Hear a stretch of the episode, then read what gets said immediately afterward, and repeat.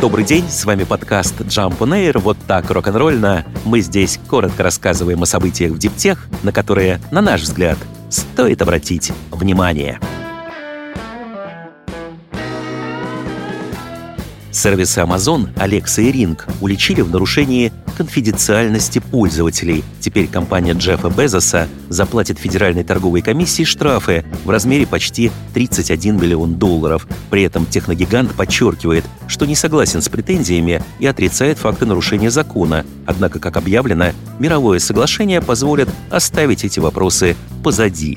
Наиболее скандально выглядит история с Ring. Это сервис домашнего видеонаблюдения, купленный Amazon в 2017 году. По данным регулятора, многочисленные сотрудники и подрядчики Ring в течение многих лет имели широкий и неограниченный доступ к видеозаписям клиентов и откровенно этим злоупотребляли, просматривая, например, частные видео с участием женщин. По меньшей мере в одном из случаев слежка за пострадавшей продолжалась несколько месяцев к ряду. Кроме того, проверка показала, что Amazon Ring никак не реагировала на сообщения об утечках в сеть пользовательских паролей и позволяла устанавливать их из легко подбираемых комбинаций, вроде слова «password». В результате были скомпрометированы аккаунты десятков тысяч клиентов в Соединенных Штатах. За эти нарушения был наложен штраф почти в 6 миллионов долларов. Куда большую сумму 25 миллионов Amazon заплатит за нарушение конфиденциальности при использовании колонок с голосовым помощником Alexa. По данным Федеральной торговой комиссии, компания годами незаконно сохраняла информацию о тысячах детей, образцы их голосов и геолокацию, и не давала родителям удалять эти данные. Комиссия считает, что детские речевые модели представляют для Amazon особую ценность, позволяя развивать алгоритмы Alexa для общения именно с детьми. В рамках соглашения компания Безоса должна будет удалить голосовую информацию детей и данные о геолокации, а также не использовать более детские данные для обучения своих систем. Плохие новости для Amazon этим не исчерпываются. Прямо сейчас Федеральная торговая комиссия изучает сделку по покупке компании iRobot на предмет соблюдения антимонопольного законодательства. В августе прошлого года Amazon заплатил за производителя робототехники 1,7 миллиарда долларов. Коллективный иск на миллиард долларов подали против Delta Airlines в Калифорнии из-за покупки углеродных кредитов. Поводом для претензий стали заявления компании о том, что она является первым в мире авиаперевозчиком с нулевым углеродным выбросом. Истцы заявляют, что эти утверждения, распространяемые в рекламе, в соцсетях, в комментариях руководителей и даже напечатанные на салфетках компании, являются явно ложными. Что же произошло? В 2020 году Дельта объявила о намерении стать углеродно-нейтральной компанией и пообещала в течение следующего десятилетия выделить 1 миллиард долларов на сокращение всех выбросов парниковых газов от своего бизнеса. План включал в себя не только сокращение использования реактивного топлива и повышение эффективности самолетов, но и покупку так называемых углеродных кредитов. Это, по сути, экологические индульгенции, весьма популярный инструмент среди многих корпораций, заявляющих о своем стремлении к углеродной нейтральности. В январе нынешнего года международная группа расследователей опубликовала результаты собственных многомесячных изысканий, из которых следовало, что кредиты стандарта Верра, которые купили Disney, Shell, Gucci и другие большие компании, являются в значительной степени бесполезными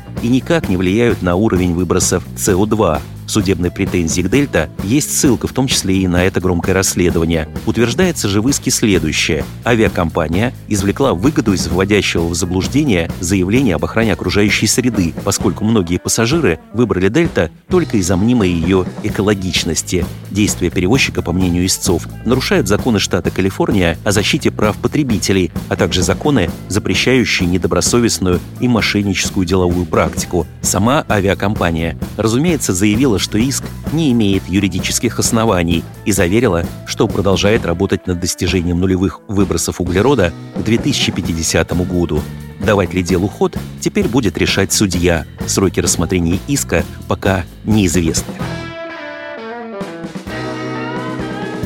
Распродали по частям амбициозный проект Virgin Orbit, который должен был сделать Великобританию космической державой, прекратил свое существование. В 2021 году компания Ричарда Брэнсона оценивалась 3,7 миллиарда долларов. Теперь же смогла выручить за все свое имущество всего 36 миллионов. При этом самым дорогим лотом оказался Boeing 747, переоборудованный под отправку на орбиту небольших спутников с воздуха. Самолет, названный Cosmic Girl, за 17 миллионов долларов купила американская Stratolaunch. Компания, созданная при участии покойного ныне сооснователя Microsoft Пола Аллена, изначально сама занималась космическими проектами, но несколько лет назад переключилась на модную тему гиперзвука. Судя по заявлениям самой фирмы, она собирается использовать покупку в качестве дополнительной летающей платформы для запуска своих гиперзвуковых аппаратов. Что касается других активов Virgin Orbit, то офис компании, ее ракетный завод и оборудование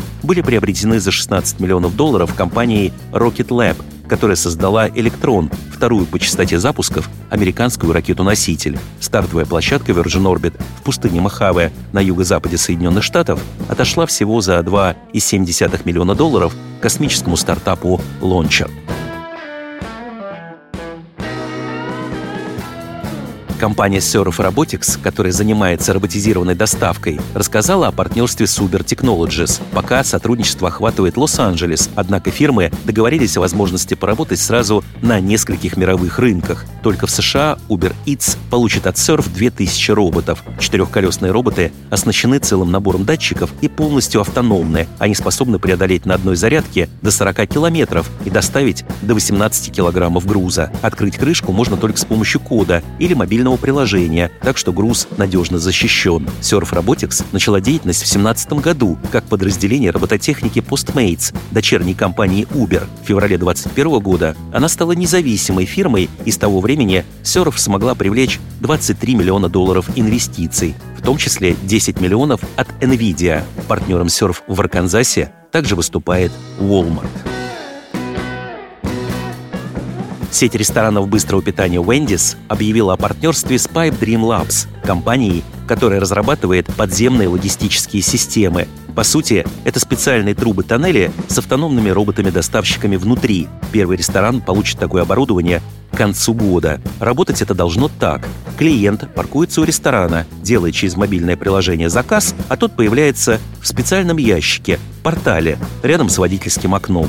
В Pipe Dream надеются, что однажды ее трубы для доставки станут частью общегородской инфраструктуры. Свою сферу деятельности компания описывает словом «гиперлогистика», поясняя, что это логистика, в которой возможны доставка и возврат менее чем за 10 минут и дешевле 1 доллара.